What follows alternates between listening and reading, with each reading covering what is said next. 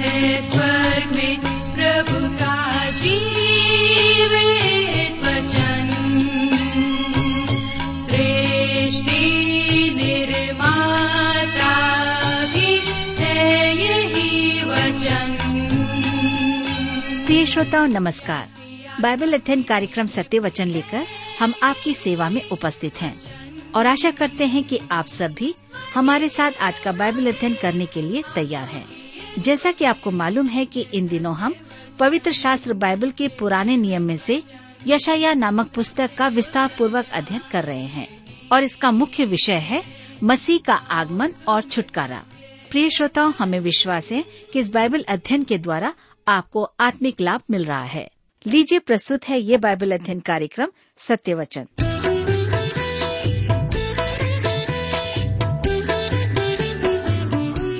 प्रिय मित्र प्रभु श्री के मधुर और पवित्र नाम में आप सबको मेरा नमस्कार। मैं आशा करता हूँ कि आप सब कुशल पूर्वक हैं और आज फिर से परमेश्वर के वचन में से सुनने और सीखने के लिए तैयार बैठे हैं। मैं आप सभी श्रोता मित्रों का इस कार्यक्रम में स्वागत करता हूँ और अपने उन सभी नए मित्रों का भी जो आज पहली बार हमारे इस कार्यक्रम को सुन रहे हैं। मैं आपको बताना चाहता हूँ कि हम सब इन दिनों बाइबल में से यशाया नामक पुस्तक का अध्ययन कर रहे हैं। पिछले अध्ययन में हमने देखा कि परमेश्वर हमारे अंदर में, मनुष्यों में उन सात बातों को देखना चाहता है, ताकि हम आत्मा की समझ में, बुद्धि, विवेक में होकर के सामर्थ्य में होकर के उसके करीब रह सकें। आज हम अपने अध्ययन में आगे बढ़ेंगे। लेकिन इससे पहले आइए हम सब प्रार्थना करें और परमेश्वर से आज के अध्ययन के लिए सहायता मांगे। हमारे दयालु और प्रेमी पिता परमेश्वर, हम आपको धन्यवाद देते हैं आज के सुंदर समय के लिए जिसे आपने हम सबके जीवन में दिया है, ताकि प्रभु हम फिर से आपके वचन का अध्ययन कर सकें। इस समय जब हम आपके वचन में से सीखते हैं, मनन चिंतन करते हैं, हमारी विनती है कि आप हमें से प्रत्येक को अपनी बुद्धि, ज्ञान और समझ प्रदान कीजिए, ताकि जो कुछ भी आज हम सीखें, सुने, निश्चित रूप से हम सब के लिए आशीष का कारण बन जाए। हमारी प्रार्थना हमारे श्रोता भाई बहनों के लिए है, जो बीमार हैं, निराश हैं, चिंतित हैं, या किसी प्रकार के आर्थिक और मानसिक दबाव में हैं, अपने जीवन साथी की तलाश में हैं, नौकरी की तलाश में हैं, प्रभु आप उन सब की सहायता करें। उन्हें अपनी शांति प्रदान करें। इस समय अपनी आशीष दें। प्रार्थना यीशु के नाम से मांगते हैं। आमीन।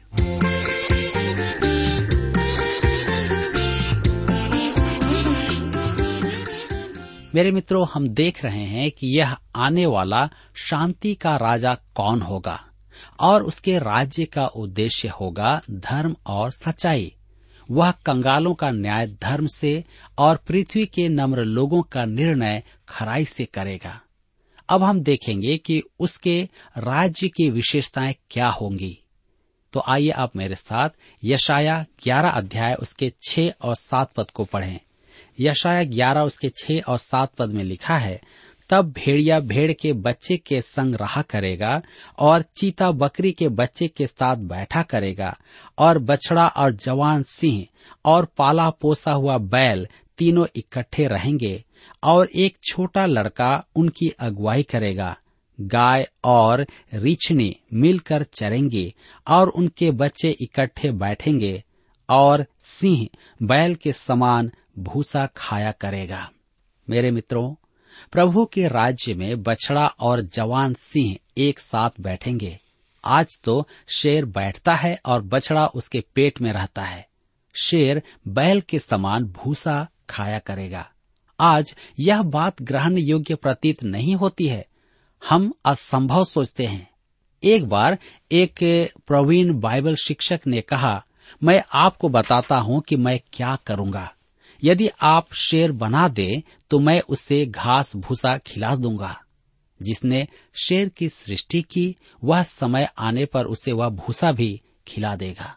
यशाया ग्यारह अध्याय के नौ पद में लिखा है मेरे सारे पवित्र पर्वत पर न तो कोई दुख देगा और न हानि करेगा, क्योंकि पृथ्वी यहवा के ज्ञान से ऐसी भर जाएगी जैसा जल समुद्र से भरा रहता है। जी हाँ यह राज्य संपूर्ण पृथ्वी पर होगा।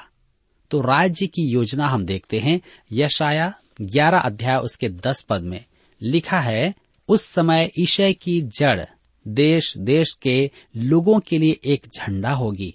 सब राज्यों के लोग उसे ढूंढेंगे और उसका विश्राम स्थान तेजोमय होगा। इस पद की आधार उक्ति है उस समय। उस समय का आरंभ महाक्लेश के आरंभ से होगा और प्रभु के राज्य तक जाएगा। अन्य जातियों की भागीदारी इस प्रभु राज में होगी।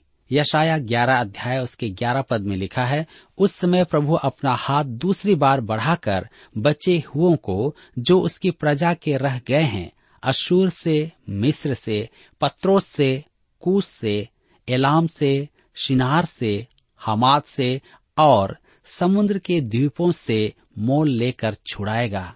ध्यान दीजिए, परमेश्वर इसराइल को अपने स्वदेश में पुनः स्थापित करेगा। पहली बार वे वहाँ तब आए थे जब मूसा उन्हें मिस्र देश से निकाल कर लाया था, परंतु प्रतिज्ञा के उस देश में उनका पदार्पण करवाने वाला यहोशु था। यशाया ग्यारह अध्याय उसके बारह पद में हम पढ़ते हैं, वह जाति जाति के लिए झंडा खड़ा करके इसराइल के सब निकाले हुओं को और यहूदा के सब बिखरे हुओं को पृथ्वी की चारों दिशाओं से इकट्ठा करेगा। झंडा? यहाँ झंडा से उसके कहने का तात्पर्य क्या है? यह झंडा कपड़े का नहीं, स्वयं प्रभु यीशु होगा। उस युग में पृथ्वी पर नम्र मनुष्य के लिए साहस बंधाने का केंद्र प्रभु यीशु ही होगा। वह युग नम्र मनुष्यों द्वारा पृथ्वी पर अधिकार करने का दिन होगा। यह परमेश्वर की योजना है और वह उसे पूरा करके रहेगा। यशाया ग्यारह अध्याय के सोलह पद में लिखा है, उसकी प्रजा के बचे हुओं के लिए अशूर से एक ऐसा राजमार्ग होगा, जैसा मिस्र देश से चले आने के समय इसराइल के लिए हुआ था। मेरे मित्रों, उस समय फलस्तीन से होता हुआ एक मुख्य मार्ग होगा, जो अशूरों के देश से मिस्र तक होगा। इसका स्पष्ट उद्देश्य होगा कि सब जातियाँ इस मार्ग से होकर यरूशलेम आराधना के लिए आएँगी। जैसा जकरिया के पुस्तक चौदह अध्याय उसके सोलह से अठारह पद में लिखा है। मित्रों, यहाँ पर अध्याय ग्यारह समाप्त होता है और अब हम अध्याय बारह में आते हैं, जिसका विषय है सहस्त्र वर्षीय राज्य में प्रभु की आराधना, प्रभु के राज्य का युग। हम अध्याय सात से भविष्यवाणियों की एक श्रृंखला देख रहे हैं, जिनका समापन अध्याय बारह में होगा। इस भविष्यवाणी की श्रृंखला का आरंभ परमेश्वर की प्रजा इसराइल पर परमेश्वर के दंड से आरंभ हुआ था। अध्याय ग्यारह में हमने देखा कि इस पृथ्वी पर एक राज्य की स्थापना होगी और प्रभु यीशु स्वयं उपस्थित होकर राज करेगा। अब अध्याय बारह में हम पराकाष्ठा पर पहुँचते हैं। महाक्लेश का युग समाप्त हो गया है और जीवन की आंधियों का अंत हो गया है। इसराइल प्रभु के राज में है और वह परमेश्वर की स्तुति आराधना में व्यस्त दिखाई दे रहा है। हम इसराइल को विलाप की दीवार की अपेक्षा मंदिर में एकत्र देखते हैं। आज इसराइल विलाप की दीवार के निकट देखा जाता है। इसका अर्थ है कि उनका आज स्वदेश लौटना भविष्यवाणी की पूर्ति नहीं है। मेरे मित्रों, यह छोटा अध्याय एक भजन है और साहित्यिक रत्न है। इसमें प्रभु यीशु के व्यक्तिगत राज्य में मनुष्यों की आराधना का प्रकटीकरण है। परमेश्वर द्वारा दिलाया गया उद्धार और उसकी सृष्टि के निमित्त उद्धार प्राप्त मनुष्यों के मन से परमेश्वर के लिए उभरने वाली यह परिशुद्ध उपासना है। पृथ्वी शाप मुक्त हो गई है और यह परमेश्वर के आराधना का शुभ अवसर है। सृष्टि में उसकी भलाई के प्रदर्शन के प्रति उसकी उपासना का अवसर है। आज हम पृथ्वी पर ऐसा कुछ नहीं देखते हैं, क्योंकि पृथ्वी शापित है। आज प्रकृति के पैने दांत हैं और पंजे रक्त रंजित हैं। परंतु प्रभु के राज्य में सब कुछ बदल जाएगा। हम देखेंगे, उद्धार के निमित्त यहवा की स्तुति। यशाया की पुस्तक बारह अध्याय उसके एक पद में लिखा है, उस दिन तू कहेगा, हे यहवा, मैं तेरा धन्यवाद करता हूँ, क्योंकि यद्यपि तू मुझ पर क्रोधित हुआ था, परंतु अब तेरा क्रोध शांत हुआ और तूने मुझे शांति दी है। देखिए, यहाँ भी लिखा है, उस दिन यह दिन महाक्लेश के आरंभ का समय है, और यह समय उस दिन तक रहेगा जिस दिन प्रभु यीशु इस पृथ्वी पर कदम रखेगा और फिर अपना राज्य स्थापित करेगा। मेरे मित्रों, यह पद पाप की रात के अंत और उद्धार के दिन के उदय का विचार प्रकट करता है। इसराइल महाक्लेश के भयानक अंधकार में रहा होगा और अंततः ज्योति का आगमन होगा। महाक्लेश का अंत हो गया है और वे राज्य की शांति और आनंद में प्रवेश करेंगे। यह परमेश्वर की स्तुति का अवसर होगा। प्रभु के राज्य का लक्षण होगा, परिशुद्ध आनंद होगा। यशाया बारह अध्याय के दो पद में हम पढ़ते हैं, परमेश्वर मेरा उद्धार है, मैं भरोसा रखूँगा और न थरथराऊँगा, क्योंकि प्रभु यह मेरा बल और मेरे भजन का विषय है और वह मेरा उद्धार करता हो गया है। मेरे मित्रों, ध्यान दीजिए कि उस दिन वे यह नहीं कहेंगे कि परमेश्वर ने उद्धार प्रदान किया है, परंतु वे कहेंगे कि परमेश्वर ही उद्धार है। उद्धार एक व्यक्ति है, न कोई कार्यक्रम और न ही एक प्रणाली। न ही उद्धार अनुष्ठान है या पूजा विधि है। उद्धार एक व्यक्ति है और वह है प्रभु परमेश्वर यहवा, प्रभु यीशु मसीह। वे उसके उद्धार के लिए उसकी स्तुति करते हैं। यशाया बारह उसके तीन पद में हम पढ़ते हैं, तुम आनंद पूर्वक उद्धार के सोतों से जल भरोगे। ध्यान दीजिए, सोतों का अर्थ है बहुतायत। उसका उद्धार मन को संतोष और आनंद प्रदान करता है। प्रभु के राज्य में महान आनंद का समय होगा। प्रभु अपने लोगों के लिए यही चाहता है। वह चाहता है कि हम आज भी आनंदित रहें।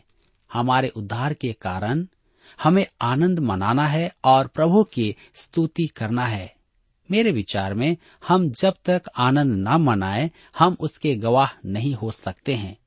हम देखते हैं कि यहवा की सृष्टि के कारण उसकी स्तुति होती है। यशाया बारह उसके चार पद में लिखा है, उस दिन तुम कहोगे, यहवा की स्तुति करो उससे प्रार्थना करो, सब जातियों में उसके बड़े कामों का प्रचार करो और कहो कि उसका नाम महान है। यहाँ पर हम देखते हैं उस दिन, अर्थात प्रभु के राज में, ज्योति के युग में, प्रभु का दिन पाप के अंधकार के बाद उदय हुआ। हमारा दिन सूर्योदय से आरंभ होता है, परंतु पुराने नियम का दिन सूर्यास्त से आरंभ होता है। भजन संहिता तेईस उसके पाँच पद में लिखा है, कदाचित रात को रोना पड़े, परंतु सवेरे आनंद पहुंचेगा। मेरे मित्रों सहस्र वर्षीय राज आनंद की प्रभात और परमेश्वर को उद्धार के लिए धन्यवाद देने का समय होगा। केवल सृजनहार होने के लिए धन्यवाद का ही नहीं, उसके सामर्थ्य और वृहत कार्य जाति जाति में प्रचार किए जाएँ और उसका नाम प्रतिष्ठित किया जाए। परमेश्वर के कार्य उसके सृजन कार्य ही नहीं, हर एक कार्य होंगे। उस दिन तुम कहोगे, यहवा की स्तुति करो, उससे प्रार्थना करो। कहो, उसका नाम महान है। अर्थात हल्ले लुया यशाया बारह उसके पाँच पद में लिखा है, यहवा का भजन गाओ क्योंकि उसने प्रताप में काम किए हैं। इसे सारी पृथ्वी पर प्रकट करो। परमेश्वर के काम महान है, सृजन कार्य के छह दिन पश्चात परमेश्वर ने अपने कामों को देखकर कहा अच्छा है। परमेश्वर कहे अच्छा है तो वास्तव में अच्छा है। मेरे विचार में हमारे लिए अच्छा होगा कि हम उसे सिद्ध, उद्धार के लिए और सृष्टि के लिए धन्यवाद देते रहें। चाहे पाप ने सृष्टि को मैला कर दिया है। मैं अपने घर के पिछवाड़े में देखता हूँ, जहाँ चूहे बाड़ा खोद रहे हैं और चींटियाँ घर में धावा बोल रही हैं। परंतु इन क्रोध दिलाने वाली बातों के उपरांत भी वहाँ चिड़ियों का चहचहाना और पेड़ों में फूलों की सुंदरता है। यद्यपि पृथ्वी पाप के श्राप से ग्रस्त है, वह अब भी सुंदर है। तो सोचें कि श्राप से मुक्त हो जाने के बाद उसकी रमणीयता कैसी होगी। हमारे पास उस दिन परमेश्वर की स्तुति का अवसर होगा, जैसा आज है। यशाया उसके बारह अध्याय और छह पद में लिखा है, हे सियोन में बसने वाली, तू जय जयकार कर और ऊँचे स्वर से गा, क्योंकि इसराइल का पवित्र तुझ में महान है। मेरे मित्रों, यह मुक्ति प्राप्त आत्मा की धड़कन और उत्तेजना है, जो एक अकिंचन मानव परमेश्वर को अपनी यथाशक्ति अर्पित करता है। उसका हल्ले लुया गान, जी हाँ हम परमेश्वर के प्रति अपने समर्पण की बात करते हैं, परंतु हम जानते नहीं कि समर्पण क्या है। उस महिमामय दिन इसराइल समर्पण का अर्थ जान लेगा और निश्चय ही हम भी जान लेंगे। मेरे मित्रों, यहाँ पर अध्याय बारह समाप्त होता है और अब हम आगे बढ़ते हैं और अध्याय तेरह से अध्ययन को जारी रखते हैं, जिसका विषय है प्रभु के दिन विनाश और निकट भविष्य में होने वाला विनाश। अध्याय तेरह पूर्ण रूप से एक नया संदेश लाता है, जो अध्याय तेईस तक चलेगा। यह भाग पड़ोसी नौ राष्ट्रों को परमेश्वर के दंड के विषय में है। धर्मशास्त्र का यह एक अति अद्भुत भाग है, क्योंकि इसकी अधिकांश भविष्यवाणियाँ पूरी हो चुकी हैं। ये ऐतिहासिक तथ्य है। इनमें से प्रत्येक देश इसराइल की सीमा से लगा हुआ था, या अधिक दूर नहीं था, और इसराइल के साथ उनका व्यवहार था। इसराइल के लिए उनमें से कुछ देश कष्ट का कारण थे और आज भी हैं। भविष्य में भी इसराइल को कष्ट देंगे। इस अंश में कुछ नाम आएँगे जिनसे हम परिचित हैं। इनमें से एक देश मिस्र है। कुछ भविष्यवाणियों की पूर्ति अभी भावी घटना है, परंतु अधिकांश भविष्यवाणियाँ पूरी हो चुकी हैं। वे आज भविष्यवाणी की पूर्ति का प्रमाण है। मेरे प्रियो, यह सब इन ग्यारह अध्यायों की एकमात्र रुचि और उनका एकमात्र महत्व है। इस अध्याय में, इस अंश में अत्याचारी अशुर राज्य नहीं है। उसके स्थान पर एक अन्य जातीय राज्य बेबीलोन प्रकट हो रहा है। ऐसा संदेश सुनाना भविष्य वक्ता के लिए आसान काम नहीं था। यह मनुष्यों पर प्रभाव डालने और मित्र बनाने की विधि नहीं है। परंतु परमेश्वर के सेवक जनमान्यता की स्पर्धा में नहीं थे। पहला दंड बेबीलोन के लिए है। धर्मशास्त्र के श्रद्धालु विद्यार्थी के लिए इसमें अनेक सुझाव हैं। सबसे पहले तो हमें बेबीलोन नगर पर ध्यान देना होगा, क्योंकि यशाया के युग में बेबीलोन का नाम नहीं था। यशाया के बाद लगभग एक सौ वर्ष बीत जाने पर बेबीलोन विश्व शक्ति के रूप में उभरा था। परमेश्वर बेबीलोन के उदय होने से पूर्व उनके दंड की घोषणा करता है। भविष्यवाणी नौ राष्ट्रों पर दंड की ही नहीं, अध्याय 28 से 33 में हम देखेंगे कि इन राष्ट्रों पर परमेश्वर की हाय भी है, और आंधी तूफ़ान के बाद अध्याय 34 और 35 में शांति का वातावरण उत्पन्न होता है। ये अंतिम दो अध्याय सहस्त्र वर्षीय राज्य का दृश्य प्रस्तुत करते हैं। अध्याय तेरह में प्रभु के दिन में बेबीलोन के दंड का उल्लेख है। मेरे विचार में यह अपनी पूर्ति के निमित्त महाक्लेश की ओर संकेत करता है। तो देखें, प्रभु के दिन बेबीलोन का दंड। यशाया तेरा अध्याय के एक पद में लिखा है, बेबीलोन के विषय भारी भविष्यवाणी, जिसको आमोस के पुत्र यशाया ने दर्शन में पाया। अध्याय तेरह और चौदह ऐतिहासिक बेबीलोन विचाराधीन है। बेबीलोन प्राचीन संसार का एक महान राष्ट्र हुआ है और सच तो यह है कि वह पहले विश्व शक्ति था और दानियल की पुस्तक में उसका विवरण है। नबुकद नेजर सोने का सिर था। वह प्रथम विश्व शक्ति का राजा था। बेबीलोन का भविष्य में पुनः निर्माण होगा। बेबीलोन परमेश्वर के विरुद्ध विद्रोह के गठबंधन का प्रतीक है। उसका आरंभ बाबुल के गुम्मट से हुआ था और प्रकाशित वाक्य की पुस्तक सत्रह और अठारह में समाप्त होगा। हम वहाँ धार्मिक बेबीलोन और राजनीतिक बेबीलोन को देखेंगे कि वह विश्व पर राज कर रहा है। महाक्लेश के समय बेबीलोन का पतन होगा, जो परमेश्वर का दंड होगा। यहाँ धर्मशास्त्र में उसका संभवतः पहला उल्लेख है। तो आइए पढ़ें यशाया तेरा अध्याय उसके तीन पद में। लिखा है, मैंने स्वयं अपने पवित्र किए हुओं को आज्ञा दी है मैंने अपने क्रोध के लिए अपने वीरों को बुलाया है, जो मेरे प्रताप के कारण प्रसन्न हैं।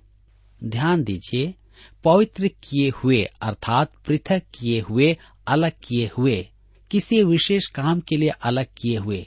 परमेश्वर यहाँ कहता है, मैंने अपने क्रोध के लिए अपने वीरों को बुलाया है।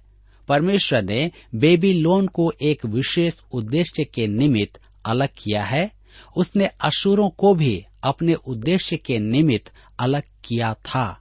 यशाया दस अध्याय के पाँच पद में परमेश्वर ने कहा था, अशुर पर हाय, जो मेरे क्रोध का लठ और मेरे हाथ में का सोटा है।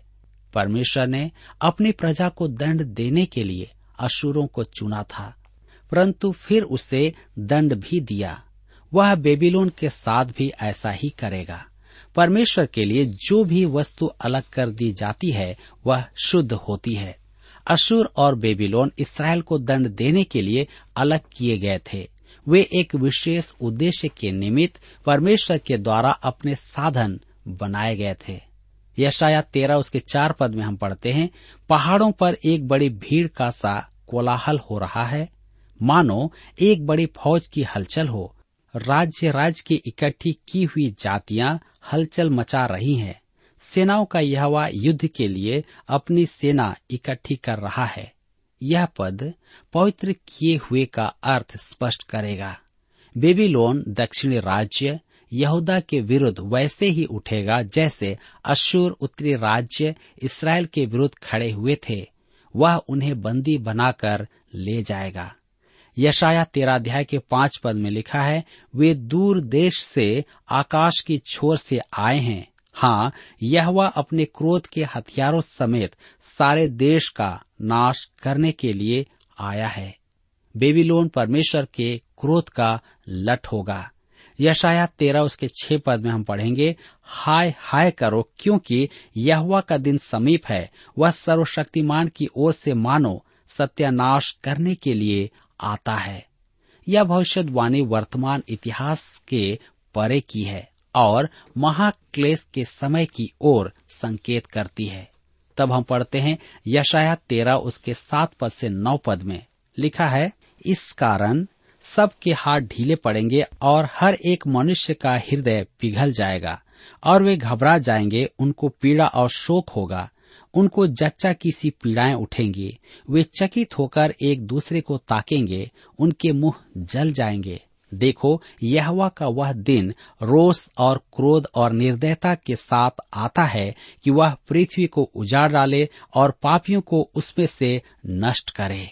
महाक्लेश में परमेश्वर फिर से बेबीलोन को अपना साधन बनाएगा, जैसा उसने पहले भी किया था। महाक्लेश को पीड़ा का समय कहा गया है।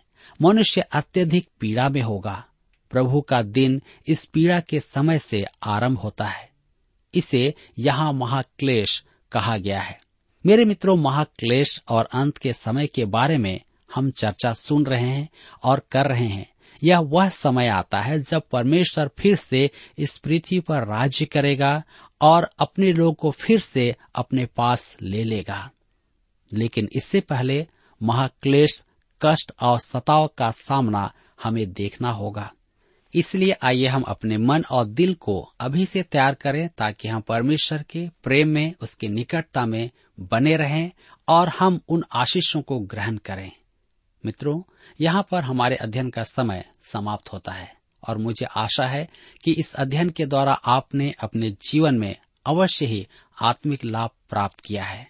प्रभु आप सबको इस वचन के द्वारा आशीष दे।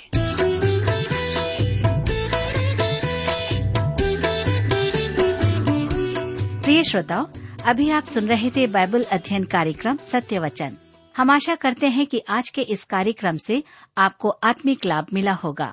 यदि आप परमेश्वर के बारे में और अधिक जानना चाहते हैं तो हमारे पास नया नियम एवं पवित्र शास्त्र बाइबल उपलब्ध है। इन्हें प्राप्त करने के लिए आप हमें इस पते पर लिख सकते हैं।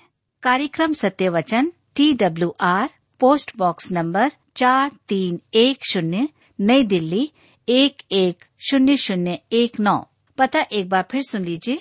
कार्यक्रम Satya Vachan T W R post box number four three one zero New Delhi one one zero zero one nine और हाँ श्रोताओं याद रखें कि पत्र लिखते समय आपका नाम और पता साफ़ साफ़ लिखा होना चाहिए। इसके अलावा, आप हमसे टेलीफोन के माध्यम से भी बातचीत कर सकते हैं, जिसमें हमारे काउंसलर या सलाहकार आपको सलाह देंगे। तो नोट कीजिए हमारा मोबाइल नंबर नौ नौ पाँच आठ आठ दो शून्य चार एक चार। याद रखें, double nine five eight eight two zero four one four. और हमारा दूसरा नंबर है zero nine six five one four double three three nine seven. याद रहे, शून्य नौ छ पाँच एक चार तीन तीन तीन नौ सात। इसके अलावा आप हमसे ईमेल के द्वारा भी संपर्क कर सकते हैं।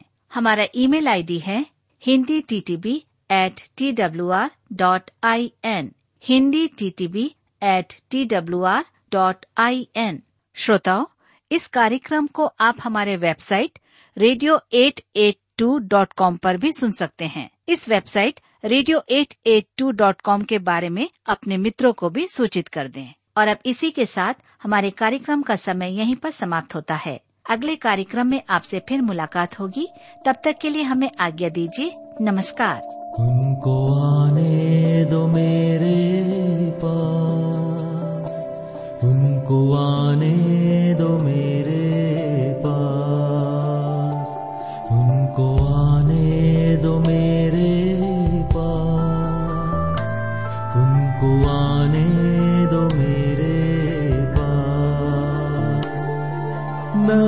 रोको उन्हें न टोको उन्हें उनको आने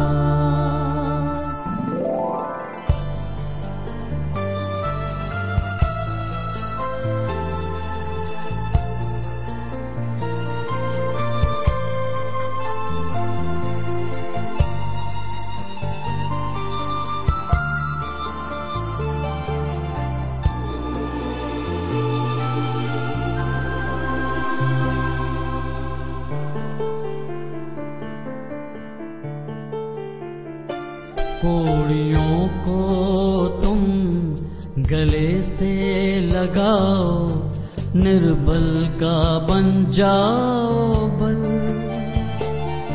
अंधों की तुम रोशनी बनो, अपाहिजों को दो तुम जगा। बीमारों की तुम दुखियारों को दोहा